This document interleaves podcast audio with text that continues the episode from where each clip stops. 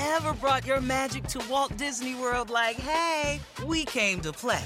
Did you tip your tiara to a Creole princess or get goofy officially?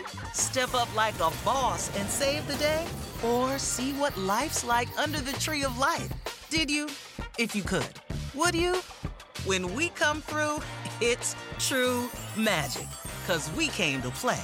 Bring the magic at Walt Disney World Resort.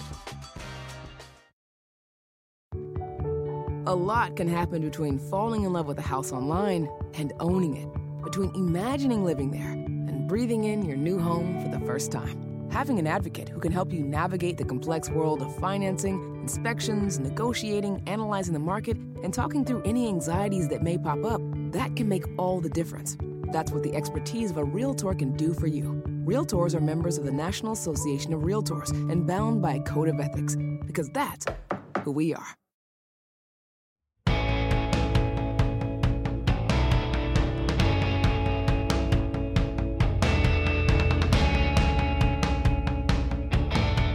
Welcome to the Peter King Podcast. Man, as if there wasn't enough to talk about after Sunday of week five, Monday night of week five. We can do a separate podcast on Monday night, you know, on the game, on the calls in it, on the aftermath with Davante Adams. And we will get to some of that. I mean, we have a, a, a just a solid, solid block of stuff it's going to be really interesting to discuss with my friend from NBC Sports, Myles Simmons. Um, and we got a good guest this week Brandon Graham, the veteran defensive end of the Philadelphia Eagles. He's in his 13th year. We have a good discussion with him about the 5 and 0 Eagles and about, of all things, trash talking. You'll enjoy that. So, we are going to discuss many things in this podcast, including the crazy Monday night game with Josh McDaniels' decision, the Raiders coach, to go for two with four minutes to go, uh, not make it, and no points were ever scored again in the game. Um, we're going to discuss the New York Giants, who might not be great, but they are legit. We're going to talk about the defending Super Bowl championship teams, uh, or the defending Super Bowl teams, I should say. Cincinnati and the Rams. I mean, it won't be an upset if neither of these teams makes the playoffs. Uh, so we're going to discuss a little bit on both of those guys. Uh, Matt Rhule fired. I kind of feel like in Carolina it was only a matter of time.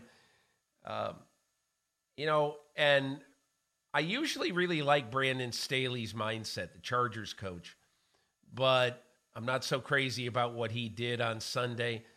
Uh, Myles paid close attention to that game. We're going to get into that.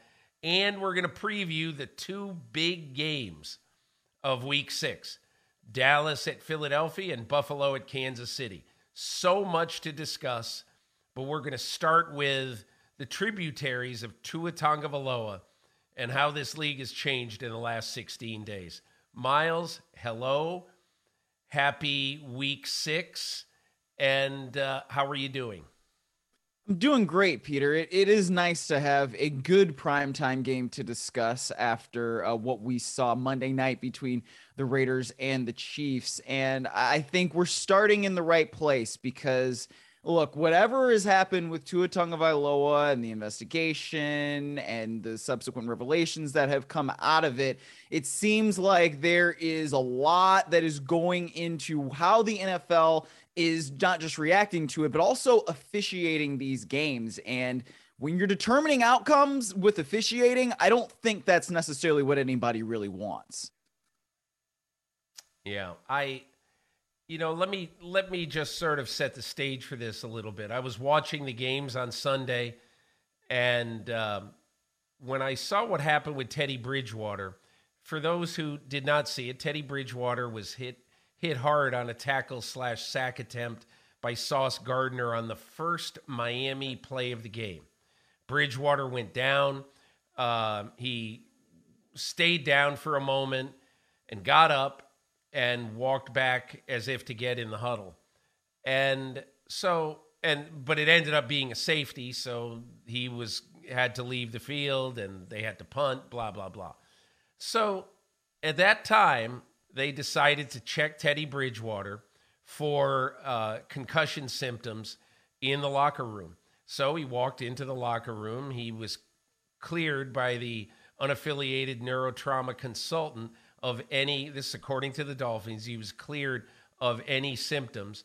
And so he came out uh, after that. But the spotter upstairs, uh, in every NFL game, there is a spotter who is supposed to look down and say, hey, listen, you better check this guy out because it looks like he was a little wobbly or he looks this, he looks that.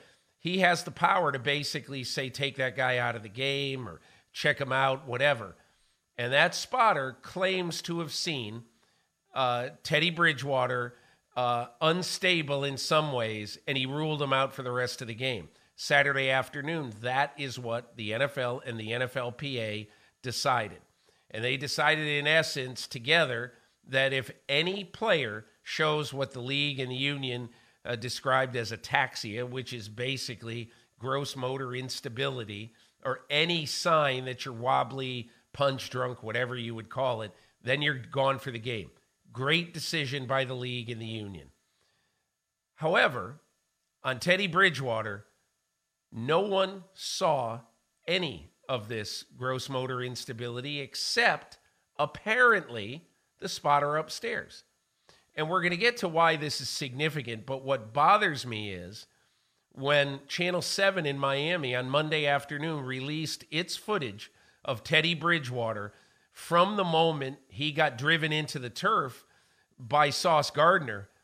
Uh, there, I think they had about a minute 15 of footage of Teddy Bridgewater, and you never saw any gross motor instability. You didn't see anything of any player having to help him get up or keep him steady. So we never saw what apparently the spotter upstairs saw. That presents a gigantic problem. The Miami Dolphins lost this football game because, in part, because Tua Tagovailoa and Teddy Bridgewater didn't play, and a third string quarterback, Skylar Thompson, who had never played in an NFL game before, came in. And look, he's a third string quarterback who's gotten zero reps probably with the ones all year, all through training camp.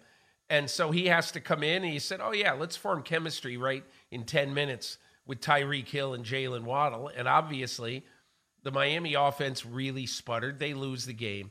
And look, if Teddy Bridgewater demonstrated this, uh, it, it, he should be out of the game. I totally agree. And maybe he did. Maybe there was something that we didn't see that the spotter saw.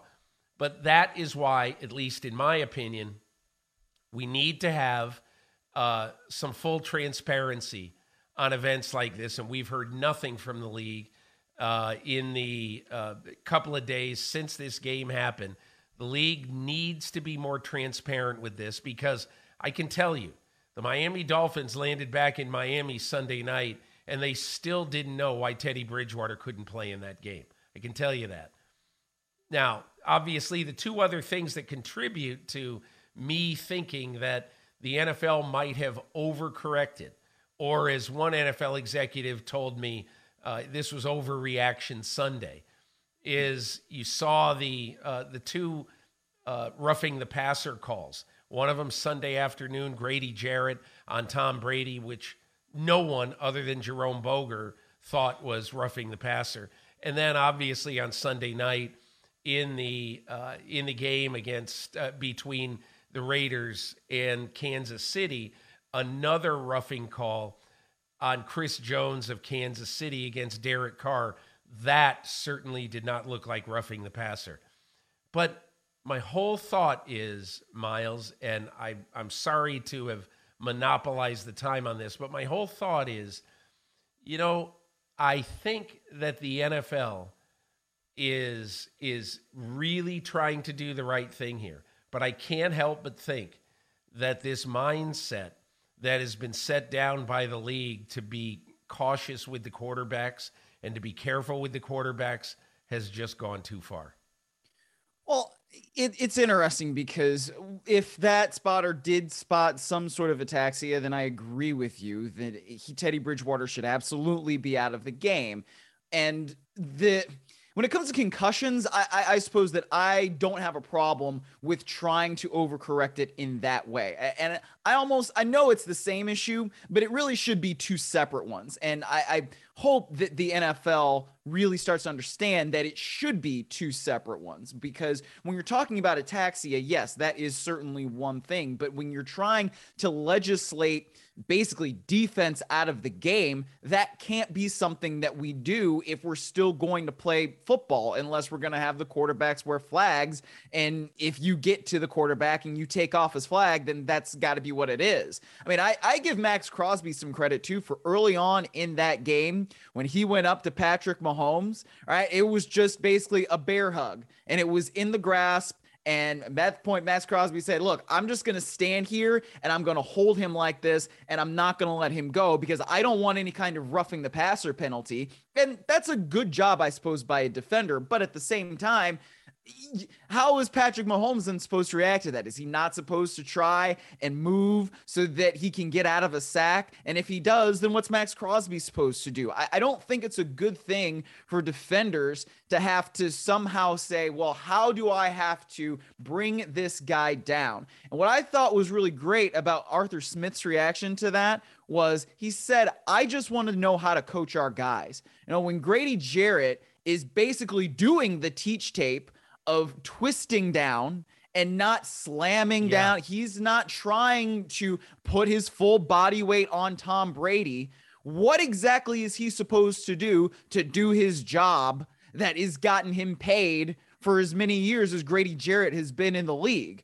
All right. This is something that he was doing what is on the teach tape, and then he somehow still gets flagged. And Chris Jones, I don't know what he did to an official because he's got the Matt Ryan issue from a couple of weeks ago where he said whatever in the world that was that he said that got him flagged for 15 yards. And then he comes in on Derek Carr, gets the ball, and then still tries to brace himself and then he's told that he's landed on his full body weight on a passer who really is no longer a passer because you got to have a football in some way or at least throw a football to me to be a passer. And when, you know, the defender is the guy that has the football, I don't really understand that. So the NFL, I think, has got to do something to make sure that roughing the passer calls are not getting out of control like this because right now they are absolutely out of control. And I don't know what defenders are supposed to do to actually do their jobs.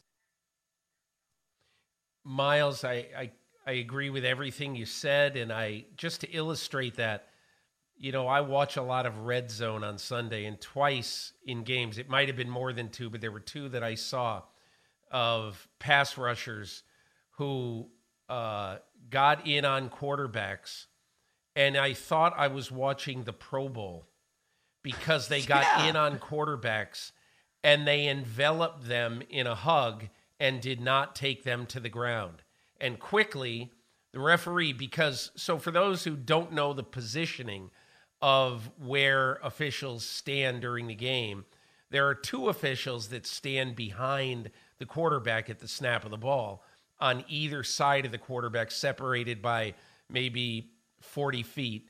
And, you know, on one side is the referee, and the other side is the umpire who theoretically has set the ball and then scurries back to watch, uh, you know, line play from there. And so it's almost like the pass rushers are saying, okay, Mr. Ref, I'm going to be gentle with the quarterback. Don't flag me. Yes. And I mean, exactly. again, that's probably an overreaction. But Myles, I just have to tell you what I was thinking after I watched that Grady Jarrett play and and and obviously in the on the heels of the uh, Teddy Bridgewater, uh, you know, banishment from the game. When I'm just, I'm sorry, he shouldn't have been banned from that game, uh, unless there's something that we didn't see. But I just kept thinking the NFL is really in danger of becoming flag football if this continues. Tony Dungy basically said you can't play tackle football when you're right. making calls like this. Right. Uh, and and and so I think this is a moment for the NFL. I'm not about to say that you know it's some full blown crisis. It's this that, but what I am saying is, and, and again, I realize this is going to be taking it about five steps too much. But how do you think the Miami Dolphins will feel on January 10th or whatever the day after the season ends if they finish 10 and 7 and they finish just out of the playoffs? If they're the eighth seed and uh, instead, and you know the top seven seeds make it, how do you think they're going to feel uh, looking back on, on a season where, man, if we just got one more win, well, what would have happened if they if Teddy Bridgewater played in that game against the Jets? I don't mm-hmm. know if they would have won, but they would have had a pretty good chance to win. And you put in a third string quarterback, and absolutely, unequivocally, uh, y- y- there's just no way to watch what we have watched and to be able to say that the game has not been affected the last two weeks by this stuff.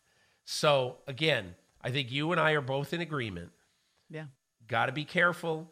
You have to exercise all sorts of caution here, but you also can't go too far the other way. Yeah, absolutely. And look, I if there was ataxia, get him out. And we agree on that. I know. But if there's not, then you're right. It, it's you don't want to overcorrect too much, even if we are being on the side of caution with brain trauma. And so the fact that Teddy Bridgewater is now in the concussion protocol and he's got to make sure he clears all aspects of that, I also kind of think that's good because it just will show that hey he never really had a concussion if he continues to progress through that protocol and pass through with flying colors okay but at the same time if we are going to say that pass rushers have to exercise x amount of caution how are they really supposed to do that in the heat of what is a really really emotional game right? And what are they supposed to do yeah. when the fundamentals of what it is that you're doing and the physics of what it is that you're doing cannot be stopped just because you're in the pocket and you are trying to do your job. All right, Chris Jones gets paid a yeah. lot of money to get after quarterbacks, you know, from the interior. He is one of the best in the league at it. And he showed that he's one of the best in the league at it eh, on, on Monday night. And then he got flagged really for doing his job. And I don't know if we need an eye in the sky or New York needs to get involved on some of these pa- uh, roughing the passer calls. But to me, there's got to be some solution that the NFL implements immediately because you cannot have these games and the outcomes being affected like this. I mean, the, the officials literally took away a turnover from the Chiefs. That to me cannot happen on something like this. It can't. Right you know, in talking to um, the former NFL VP of officiating on Sunday night, uh, Dean Blandino, mm-hmm. um, and he said, I, because I told him what I was thinking, and he said, Hey, I thought of that too, you know, or the officials being too overcautious because of uh, the Tua situation. And I just think this is one of those weeks, and I'll be interested to see Thursday or Friday, I'm going to call a couple of people at the league and I'm going to say, what was done this week? Anything? What what happened yeah. this week? What did Walt Anderson in the officiating department do or say this week? Um, so we'll see what happens. So Myles, let's get to our guest. Um, I was happy to have a conversation with uh, Brandon Graham of the five and zero oh Philadelphia Eagles. And I'll make this point about Brandon Graham. There are very few players I've covered in 38 years writing about the National Football League who are as happy to be in the NFL as Brandon Graham is. He loves his job, loves his life, loves his team. And you'll hear it, I think, in my conversation with Brandon Graham. Have you ever brought your magic to Walt Disney World like, hey, we came to play? Did you tip your tiara to a Creole princess or get goofy officially? When we come through, it's true magic because we came to play at Walt Disney World Resort. Is this house a good price compared to others in the area? Are prices going up or down? If I don't make an offer right this very moment, will I miss my chance? These are just some of the questions a home buyer might ask, and these are the sorts of questions an agent who is a realtor can help answer. Because realtors have the expertise, data, and access to specialty training to help you navigate the process of buying a home. They provide support, guidance, and have your back every step of the way. That's what realtors do, because that's who we are. Realtors are members of the National Association of Realtors. Life is a highway, and on it there will be many chicken sandwiches. But there's only one McCrispy. So go ahead and hit the turn signal if you know about this juicy gem of a detour.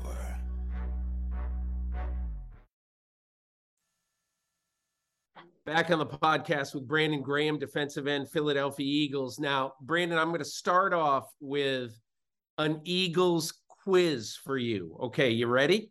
Ooh, okay. Here's the Eagles quiz. In the last 50 years of Philadelphia Eagles football, I want you to tell me what player has played the most seasons of any player in Eagles history in the last 50 years?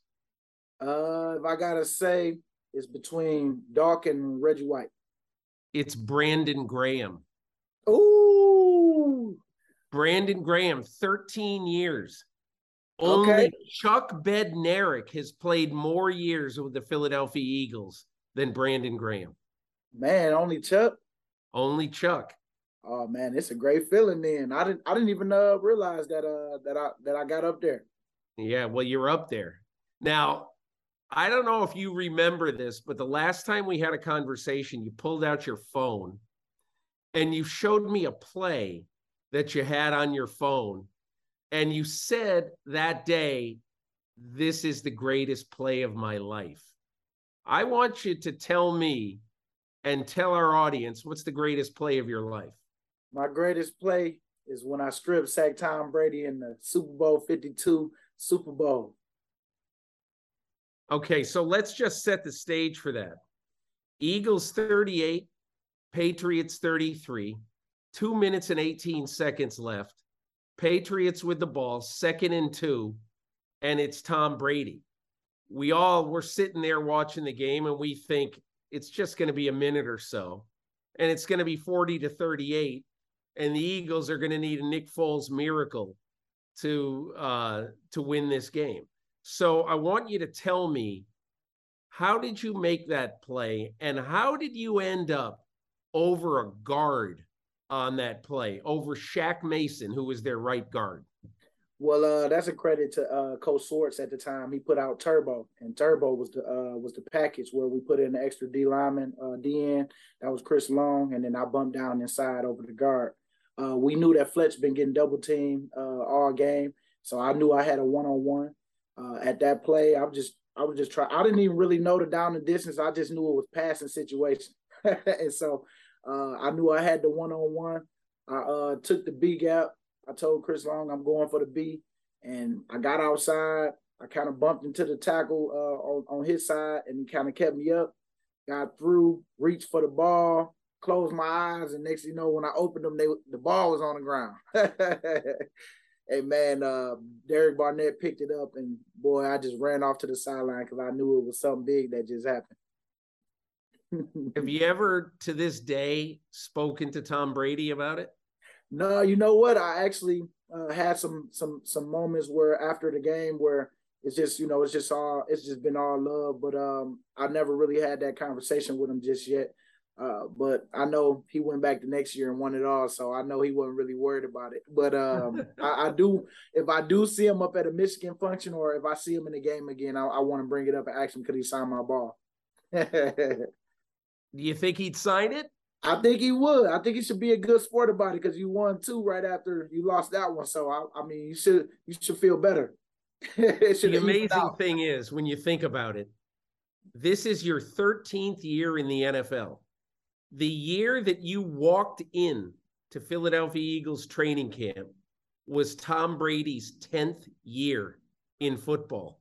Wow. So just just imagine how much and you're you're a Michigan man. Mm-hmm. So you understand the importance of Tom Brady both to Michigan and in the NFL.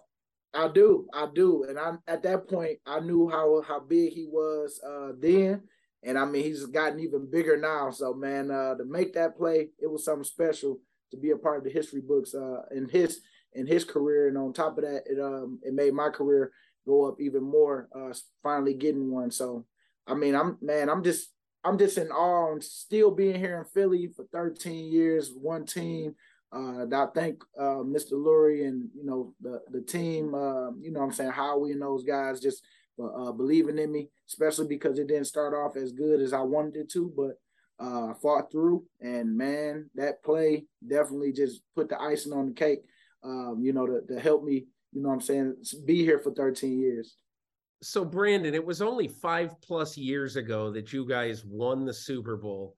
You're the toast of Philadelphia. There's two million people at your parade, and and since then, no more Doug Pederson, no more Carson Wentz, no more Nick Foles. I mean, the whole team basically is gone except for like you, uh, Jason Kelce, Fletcher Cox. I'm probably missing a couple of guys, but most of the team is gone, and yet you have lasted. These other guys have lasted. What's the key to last 13 years in one place in the NFL today? Um, I think sometimes it's a credit. Well, I, I, know it's a credit of how you're treating people, how how how great of a teammate you are. Um, I'm I'm always trying to help the younger guys, uh, and just knowing what to do. And I obviously I got to play at a high level still because you know you're not just gonna sit on uh, the team and not be able to you know produce for the team. So I think that's just uh, me making sure I, I stay with my regimen each and every day, um, helping people along the way uh, the situation has to be a good situation for me because um, you know we did come in with a different scheme than what um, than what I've played this scheme before under Chip Kelly, but you know to go from uh, Schwartz four three now to back to a three four slash four three. Uh, it only prepared me for this moment. So I think being here 13 years, being able to adapt to different coaches that I've had and, and the uh, the work ethic that you got to have, uh, bringing it each and every day um, i mean, I know that that's part of the reason why I'm still here. One of the things I've always thought about you is that there is nobody in the NFL who has more fun playing football than you do. and that has to be part of your success. Mm-hmm. Every single game when I watch, you are pounding people on the shoulder, you're excited, you're high-fiving, you're you're hugging, you know, you're a trash talker but not a trash talker who's a jackass. Oh yeah, you, know, you just you, you just you're having fun. What is it about you eh, that why do you have so much fun playing football? Because I know uh, when I'm on my A game, I can dominate every, anybody in the league. You know what I'm saying? That's where that's just how I feel, and I feel like I can back it up. If I if I didn't feel I could back it up, I probably wouldn't talk as much as I do. But uh, I think it's just uh, me being able to back it up, having a little fun. I do love this game. Just like today, I'm already on one. I told people I'm on one today because I'm just feeling it, uh, just feeling good. Uh, just want to go out there and get better today. And uh, getting off the rock uh, is always fun because I know they get lane uh, problems uh, when I'm when I'm playing them. And you know, you just it, it's just about having fun, like you said, because time is flying. Um, I, I, love this game, and I'm trying to maximize even more of what um, you know, I didn't do early on in my career. Uh, now that I'm, you know, year 13 to let them know I still got it. So I, I wanted to ask you a question about trash talking. So you trash talk, and it used to be in the NFL, trash talkers would really get guys on the opposite side really ticked off. But it seems almost that other guys kind of laugh at you sometimes with some of the things you say. Like I saw you once said to La'el Collins when he was with the Cowboys, Hey, 71, too many cupcakes, you know, because he was looking like he weighed a little bit too much. But what is the, tell me about you and trash talking. Why do you do it? And where did you learn it from? Well, you know, I, I trash talk because I know some people can't handle it. And if I see some people can't, I keep going. If I feel like some people can and they still out there playing at a high level too. Uh, I kind of stop chirping a little bit unless we still unless we winning. But um, you know, I think uh, for me, I got it from. I know I got it from my dad because me and my dad uh, always laugh because he was like, man, when I played, because he played basketball and he went to college for basketball, and he was like, man, if that ain't me, and so I'm like, you know, I just try to keep it up uh, because I really do have fun. I really do have fun when I'm out there. I'm not trying to hit nobody with no low blows to where they want to fight me after the game, but I do uh have some fun because you're right. Like I know La'el Collins don't like when I'm talking stuff. So I, I go a little extra mile and he was on the Cowboys. So it just made it even more uh of a trash talk uh for me to get under his skin. Cause yeah, I know that um, you know, he he don't like it. And when I kept when I smell blood in the water, I'm definitely going for the kill. okay, so tell me, other than La'el Collins, what's been your favorite, maybe most effective trash talk that you've ever done in the NFL? Ooh, that's a good one. I don't think nobody uh you know what I did like uh you know when uh Popeye's chicken sandwiches first came out. Um that's I was uh walking up on a couple guys and um uh we was playing Washington and I told them, "Hey man, I know y'all see uh how hot and how everybody want one of them Popeye's chicken sandwiches. Oh, it's a couple out there for me today. I know y'all boys had some, so I'm definitely going to get some. And I was translating that to sacks. And um, um, man, I had a great game against Washington that day. It was fun, and I was mic'd up, so it was um, it was worth it uh, on that one. So that's one of my memorable memorable ones. Um, um, when um, I said that to uh, who was that? That was Morgan Moses, and then on the opposite side, it was uh, the one that played at the Raiders for a minute, a long time in Tampa. Dang, what is his name? I can't think of his name. Uh, he's out the league now, but he played for almost 13 years too. Um, oh, you know who I'm this talking was a few years ago. Yeah, yeah, but it was Yeah. fun though. Um, yeah, it was. Uh, that was one of my most memorable ones. Uh, Did you just- ever happen, for instance, to did you ever uh look at how John Randle, the defensive tackle, used to trash talk people? He oh, you was- know what? We, he just was on the screen. We just was uh looking at a film of him, uh of him because of you know him doing all the. I remember him always trying to get a headbutt from somebody. Uh, you know, when uh before the games. Uh, but no, I didn't hear him trash talk. But we Oh. were just looking at that. We were just looking at how he used to, you know, be before the games and uh, how he had the trainers hitting him on his head and getting him in the mood uh, to get ready for the game. Uh, so I gotta, I'm gonna go look at it and uh, see. he used to hey listen you got to google john randle trash talk you'll learn some things okay. because what he used to do is he used to study the opposing team's media guide to Mm-hmm. look for things to learn about him. like he used to kill brett Favre. and you know they'd play the vikings they'd play the packers twice a year Yep. and he would kill him. And finally, one day, uh, Favre just said to him, "Hey, Randle, shut the f up," you know. And that's but Randle knew that he had him then, Yeah. because he was paying attention to him. That must be what you like when you. Oh see yeah. Yeah. That, that's exactly it. As soon as they say something back, I got them. Now they ain't thinking about the play. Now they trying to come get me. And Fletch always be like, "Man, be quiet, man. You talking to my guard." And like, like you got to go against him. He gonna try to get me. So I'm like, man, well, stop being scared. It's all right. You, you Fletcher Cox. Hey, here's the last thing I'll ask you. Tell me one thing about Jalen Hurts that we don't know. One reason, maybe, why you have a lot of faith in this guy to run your team. you know what? Y'all see him, y'all see the the finished product on Sundays, but I see him every day. And uh this off season when I was rehabbing and he was here with me and just seeing the dedication he had every day to um to, to call guys and be like, hey, come on, y'all, let's go to up to a field so we can run some routes, we do this. And it was just his consistency each and every day, uh, especially him being young and just seeing that work ethic already. I already knew it was gonna be something special uh, and not saying it was going to be perfect, but I seen that he had the uh, the makeup already of being a great quarterback, trying to trying to get better on what he know uh, he's weak at. And man, I just think that's always important because obviously we all got talent, but it's what you do with it. And I think uh, seeing him do exactly what he's doing now, but I know it started way back during the offseason, man, I, I that's gonna carry him well, and I'm I'm excited for him. And I always this whole offseason I was talking to him every time I got a chance to see him and told him, you know, just keep going because I see you. you. You know what I'm saying? And so I think that uh that helped me when I was coming up and I had Trent Cole and those guys when they see me work and seeing how it's finally coming together. I still talk to some of them guys, and they, they you know, just proud of me, just continuously working, working, and working, and um, you know, you're only getting better from that. So that's one thing I can say, seeing them every day, that work ethic. Brandon Graham, the Philadelphia Eagles. Good luck chasing that second ring. Thanks a lot for joining me. Hey, thank you, man. I appreciate you. Okay, take care. All right. Have you ever brought your magic to Walt Disney World like, hey, we came to play? Did you tip your tiara to a Creole princess or get goofy officially? Step up like a boss and save the day? Or see what life's like under the tree of life? Did you? If you could.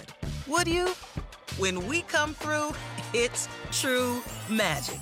Cause we came to play. Bring the magic at Walt Disney World Resort.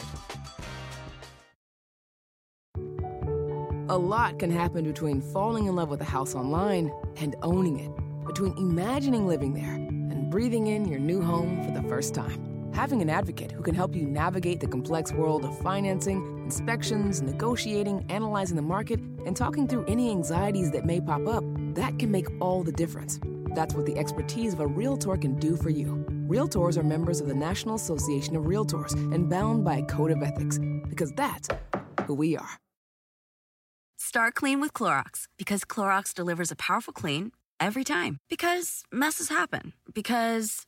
Hey, listen. Remember how you told me to toss those takeout containers before we left for vacation? And you were like, I'm serious. If that leaks over the counter, it'll be a slimy abomination by the time I get back. And I was like, yeah, yeah, yeah. Of course. Don't worry about it. I won't forget. well. Ooh, yeah, that happens. So start clean with Clorox. Use Clorox products as directed. Rinse after use if in contact with food surface. So, my thanks to Brandon Graham for his time. I think you get what I get, what I've gotten over the years, getting to know him a bit. Uh, he's an effervescent, kind of a good dude. But uh, our thanks to Brandon for spending a few minutes. So, in part two of our podcast, we are going to discuss everything else about the NFL that has nothing to do with Tua and the tributaries of Tua, shall we say. But I want to start by just reviewing one thing from the Monday night game, and that is Josh McDaniels' decision in the Monday night game uh, to basically to go for two, down one point with a little over four minutes to go, and uh, they failed. Obviously, we probably wouldn't be discussing it other than to say, man, what a great hero Josh McDaniels is. Had the guts to go for it. That's how they won this game. Usually, you know what, Myles? There's an old cliche history is written by the winners. Mm-hmm. And so, you know, in this case, uh, you're going to look at Josh McDaniels' decision. And, and, and I must say that one of the things he said after the game was that we loved the play that we had on. It just simply didn't work. And they had teams now spend a good amount of time practicing. They're both, you know, uh, short yardage plays from the two yard line, which is mm-hmm. where these plays come from. But in this particular case, it didn't work. What'd you think of the decision? What'd you think of the play call? Yeah, I, I didn't mind the decision actually, especially given what the circumstances were in the game. There were just over four minutes left uh, Las Vegas had all three timeouts. And so if you're at that point, yeah, you want to try to see if you can get ahead because you kind of figure that the Chiefs can go down the field and maybe score anyway. And if you can prevent them from doing that with your three timeouts, then you're going to have a chance to get the ball back if you don't make it, right? So I I didn't really have a problem with the the decision there, and I didn't have a problem with the play call either based on the way that Josh Jacobs was playing. Josh Jacobs, by the way, he has been outstanding in the last 2 weeks, back to back weeks. monster. Yeah, he's gone career high in rushing. So I liked what they did. Uh, it didn't work, but that's a place where sometimes you say process over results and you don't mind it. The process there to me was right, especially because, look, I think 45 times out of 50, if not 99 times out of 100, Davante Adams catches that ball along the right sideline and he taps his two toes. And then, boom, the Raiders are in position for Daniel Carlson, who's a very accurate field goal kicker, to send that thing through the uprights. And then they win, and we're having a totally different discussion today. So I, I really didn't mind anything right. that the Raiders did there. Here's the thing when you've got a running back who's red hot and you've got a defense that has not been able to stop him with any consistency, and you choose that for your two point play, running at a place that you feel your scouting reports and watching tape says that we have ultimate confidence that the guy who's run 21 times for 154 yards is going to be able to make two yards. I absolutely don't mind uh, yeah. the call and sometimes the other team makes plays. Now, mm-hmm. if we talk about the Raiders and what happened exactly as you discussed, that if, for instance, I, I, I love Daniel Carlson. If, for instance, the pass to Davante Adams, where you know maybe he was eight blades of grass from being uh, catching the ball in bounds. Okay. And if he catches the ball in bounds, all right, in essence, Daniel Carlson would have tried then a 57 yard field goal. And, you know, I have a lot of confidence that he was going to make the 57 yard field goal. And that's silly to think in this day and age. It's certainly not a gimme. But there are four or five kickers in football who I think anything inside of 60, I, I would put my money on them. Mm-hmm. And so I think this is one of those cases where, and I woke up to a bunch of Raider fans. I got two emails overnight, got a fire McDaniels horrible call. It wasn't a horrible call. It just it just didn't work. And yeah. I don't I don't I don't mind the call. So I think we're both pretty much in agreement there. Yeah, we are. We are. And look, if you, how much better should you feel if you're a Raiders fan than you're a Bron- if you're a Broncos fan, man? I mean, my gosh, the Broncos are yeah. reeling and they've got a better record than the Raiders right now. I don't think that'll be the case at the end of the season. I don't either. Hey, let's focus on the New York Giants. And I, I have this feeling about the Giants.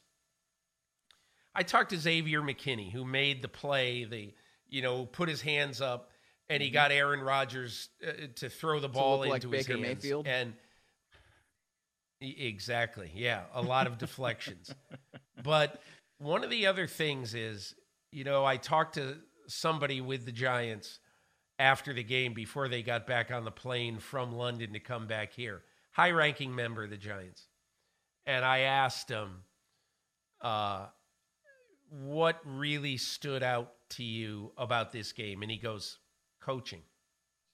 He said, first of all, the fact that Wink Martindale, the defensive coordinator, likes blitzing safeties. If you're a safety yeah. and you want to be Troy Polamalu, you like playing for Wink Martindale because he yeah. likes to send his safeties.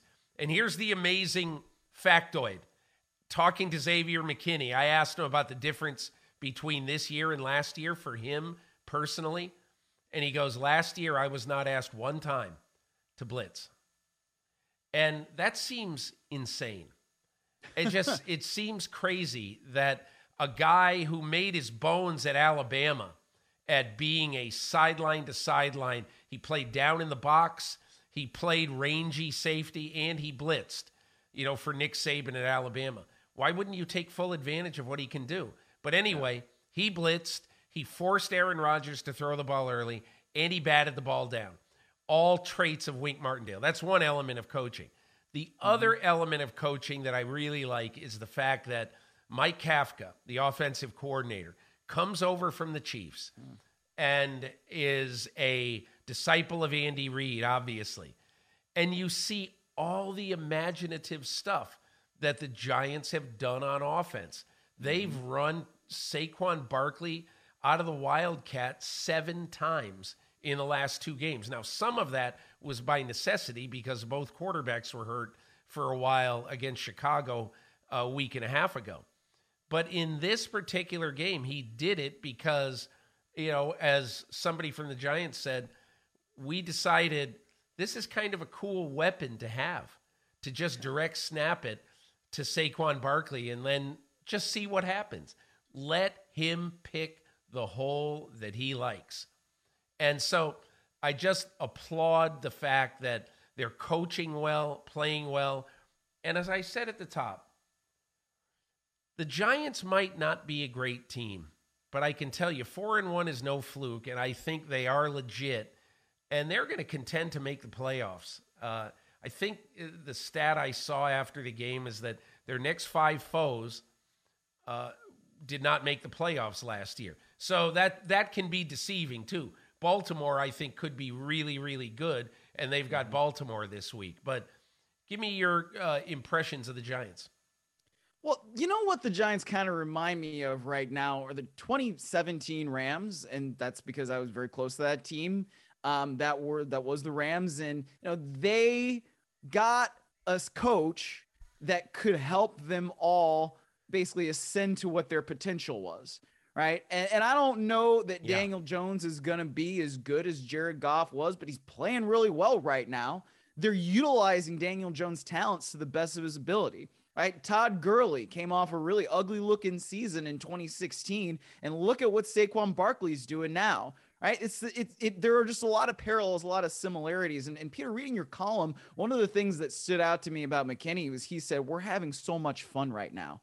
And that's what football should yeah. be football should be fun, you know? And when you're winning, obviously it's a lot more fun than when you're not. But that's kind of those things that like they they remind me of each other. And that's why I agree with you. I think the Giants are going to continue to contend. I don't know that they're as good as the Eagles or the Cowboys, but there are seven teams now that yeah. make it. Right. There's seven teams now that make it per conference. Why why shouldn't the Giants yeah. be one of them? Why not? And this is a great, great start to the to the Daboll era, I think. The the one thing that the one difference between the Giants and the early Rams teams is that the early Rams teams had the ability to be explosive on offense. This team True, really yeah. doesn't. But all the other parts of that, the coaching aspect, the fact that you might be playing with a slightly flawed quarterback, but there are some things he can do well and a great running game and a growing, burgeoning defense. All those things, uh, I think, are interesting parallels. So, I, we did talk uh, uh, about uh, about this a little bit last week. We talked about the troubles of the Rams and and all that. And and I don't want to overdo this, but I found myself thinking on Sunday, watching both the Rams and the Bengals. I said, you know, there's a decent chance that neither of these teams are going to make the playoffs. And I think the Bengals probably have a better chance than the Rams. The one thing about the Rams right now is that it just looks like, as Sean McVay said after the game, they need some help. Matt, Matthew Stafford needs some help. I mean, yeah. that's to put it mildly.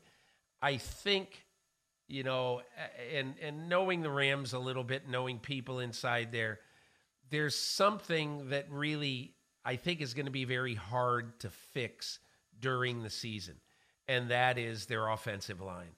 Yep.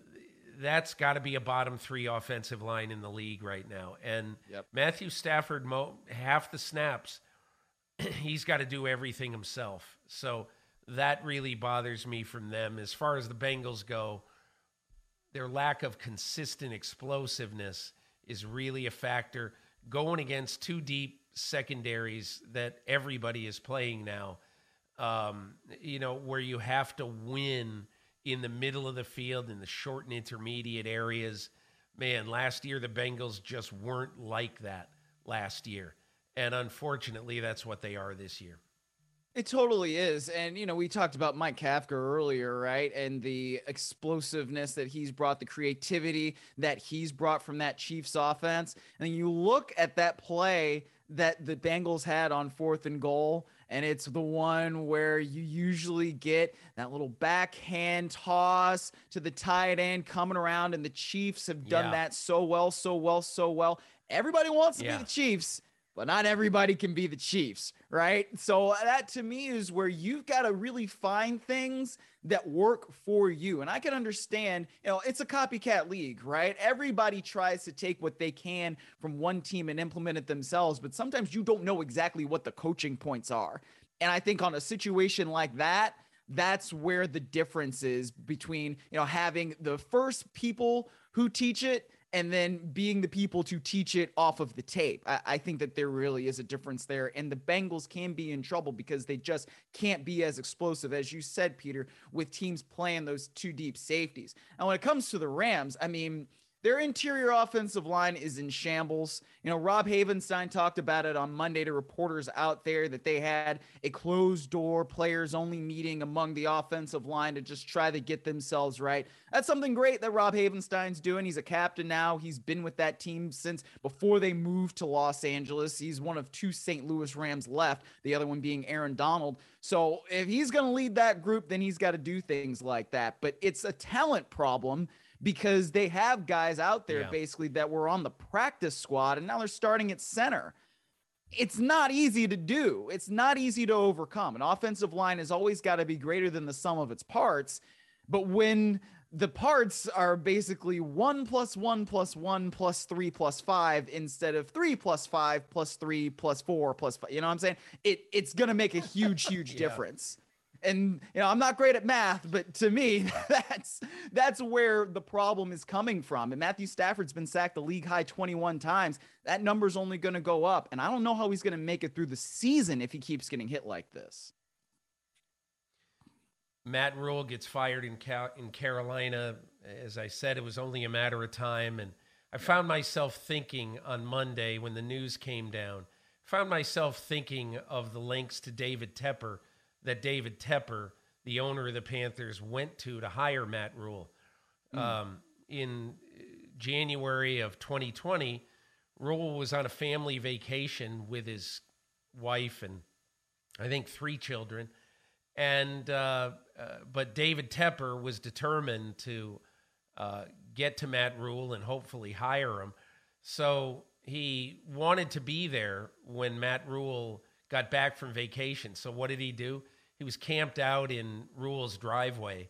So when Rhule came back from vacation, he and uh, Tepper uh, sat in the uh, in a room in uh, Rhule's house in Waco, Texas, and basically got this deal done. Had a very long interview, and you know, and that's who they ended up hiring. The reason they did that at the time is that they want wanted to keep him from interviewing with the New York Giants and he was scheduled to interview the next day with the Giants. But the only reason I bring this up is that David Tepper was so desperate. Everybody said, well, why in the world do you sign a guy to seven year, $62 million contract? Why would you do that? Because that's what he was going to make at Baylor. So why would Matt Rhule take a pay cut to go to the NFL? He wouldn't. Right. So Tepper had to give him that money. Well, now you know, obviously, uh, Rhule, I think, is going to go back and coach, but Tepper, as of this morning, owes Matt Rhule about $40 million. And I think it is just a great illustration of the fact that, listen, coaching and having the right coach in place is one thing, and coaching matters. Mm-hmm. You know mm-hmm. what else matters? Having a quarterback. And their quarterback yeah. position has been a disaster since uh, Matt Rhule got there, and he just couldn't overcome it. So Matt Rhule is still a very good football coach, and you know I don't think he got enough support from Tepper in tough times over the last year, especially, and he never had a quarterback. Nah, Teddy Bridgewater, Sam Darnold, and then Baker Mayfield were the starting quarterbacks that Matt Rhule went into the season with. And especially Baker Mayfield, when you get that guy in July and not April, not May, not even June. And you're basically setting him up with six weeks to learn Ben McAdoo's offense. And again, Ben McAdoo is your offensive coordinator. That's also not necessarily the most uh, well set up to succeed. yes, yeah. Let, let's, let's call it that. So yeah. I don't know that Matt Rhule was ever going to have that much success at the NFL level. I mean, sometimes this makes me think of one of my favorite sayings, which is sometimes things are outside the box because that's where they're supposed to be. And we'll see probably Matt Rhule go back to college, have a lot of success if that's what he wants to do.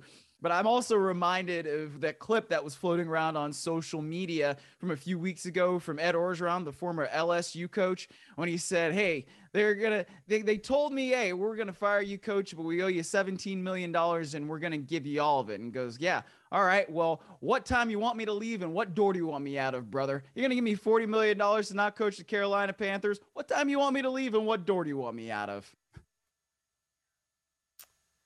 Um I think you and I both are kind of fascinated by Brandon Staley.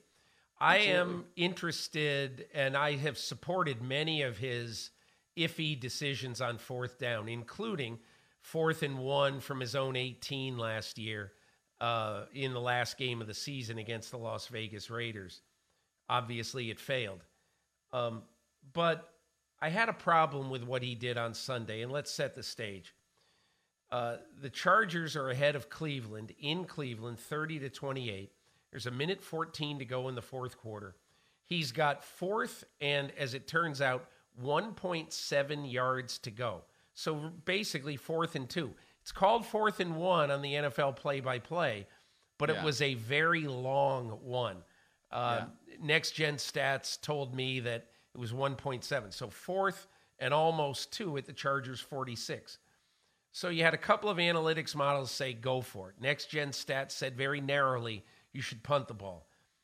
This is where, at times, I believe that you need to ingest what the analytics tell you and then say, you know, I would rather force Jacoby Brissett with no timeouts left to start a drive from his 15 yard line and in a minute five, let's say, mm-hmm. uh, or however much time, but let's say 65 seconds to uh, have to go 55 or 60 yards to get in position for a makeable field goal.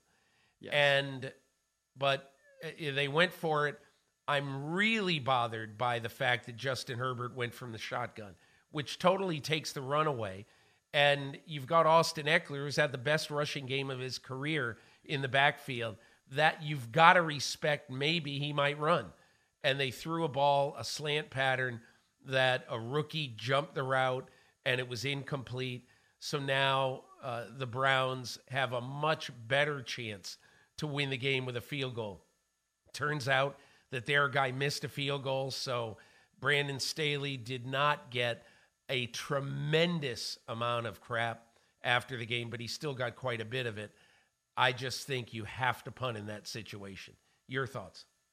Well, I think you don't necessarily have to punt, but if you're not going to punt, then you need a much better play call than what the Chargers put out there. I, I couldn't believe what I was seeing. I think that he should have punted. If it were me, I'm punting because I'm punting to a backup quarterback who is going to be backed up in his own territory, just as you were saying, Peter, and he doesn't have any timeouts to work with.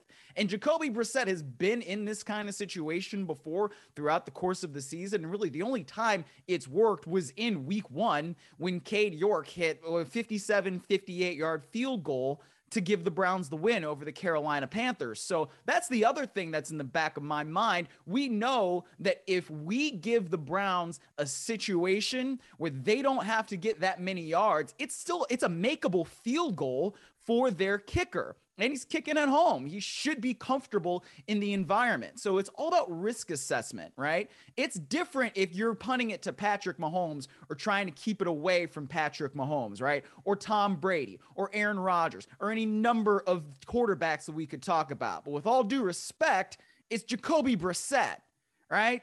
We're not talking about the same level of QB and we're not talking about the same level of the receiving corps. So if you go for it like that, and you don't make it, then you are giving them the opportunity to say, hey, complete one pass, make it a makeable field goal for your kicker. That's what they did.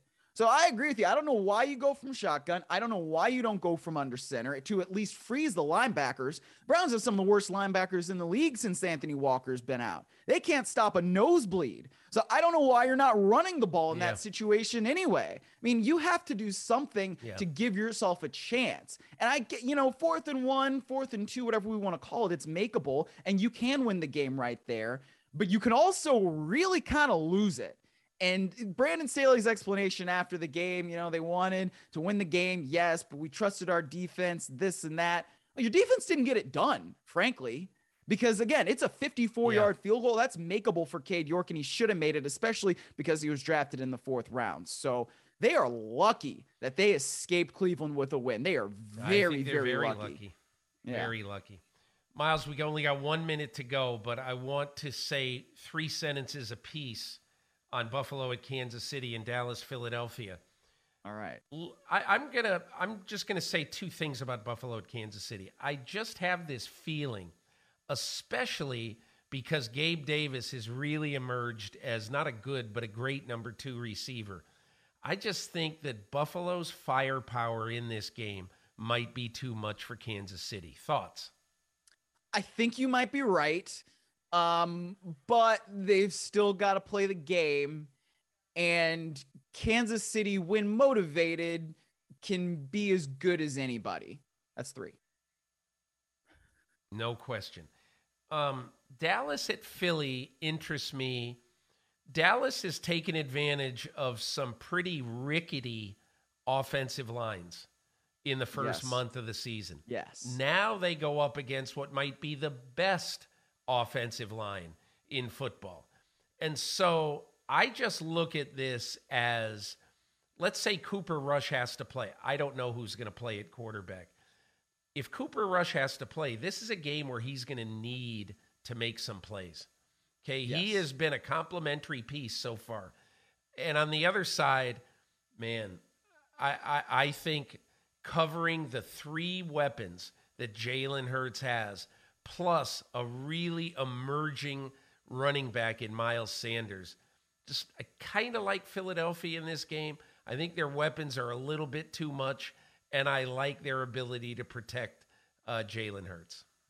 Yeah, I like Philadelphia too. I'm gonna break the three sentence rule. Uh, but I I feel like Philadelphia right now is in a better spot. I mean, if whether or not Dak Prescott plays, I I, I like the way Philadelphia is playing. I like the way they're winning games, and I love the way Jalen Hurts is leading that team. So it's one of those games where Cooper Rush can't necessarily just be the game manager. They're going to need him to make a couple more plays if he's Yeah. the one that's out there. And if Dak Prescott's playing, then he's still coming off an injury. So how is he going to be able to shake that rust off? So I, I like Philadelphia because of those factors, but both of these teams have shown an ability to really get after the passer. And so that could be the great equalizer. Yeah, I agree with you. Um, so, my thanks to Myles Simmons for the breakdown of week five and the look ahead to week six. My thanks to Brandon Graham for coming on and enlightening us about the art of the trash talk. But thanks so much for experiencing another episode of the Peter King podcast. We'll be back next week. And one of these weeks, it's going to be boring in the National Football League. I'm not sure exactly when that is, but I will be in Kansas City for the Buffalo Kansas City game. Nice. So hopefully, I'll have a couple of insights for you next week. Thanks so much for um, uh, your, uh, you know, your listenership, your viewership, and you can either hear us on Apple Podcasts or wherever you get your podcasts, or obviously you can watch us on the NBC Sports YouTube page. Thanks a lot. We will see you next week.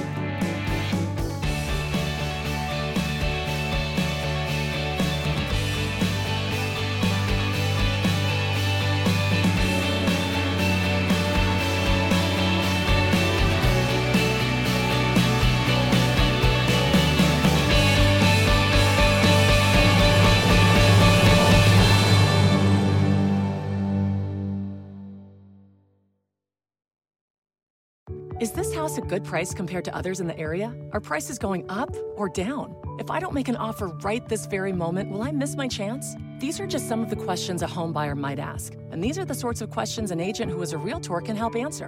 Because realtors have the expertise, data, and access to specialty training to help you navigate the process of buying a home. They provide support, guidance, and have your back every step of the way. That's what realtors do, because that's who we are. Realtors are members of the National Association of Realtors. Start clean with Clorox because Clorox delivers a powerful clean every time. Because messes happen. Because. Hey, listen. Remember how you told me to toss those takeout containers before we left for vacation? And you were like, I'm serious. If that leaks over the counter, it'll be a slimy abomination by the time I get back. And I was like, yeah, yeah, yeah. Of course. Don't worry about it. I won't forget. well. Ooh, yeah, that happens. So start clean with Clorox. Use Clorox products as directed. Rinse after use if in contact with food surface.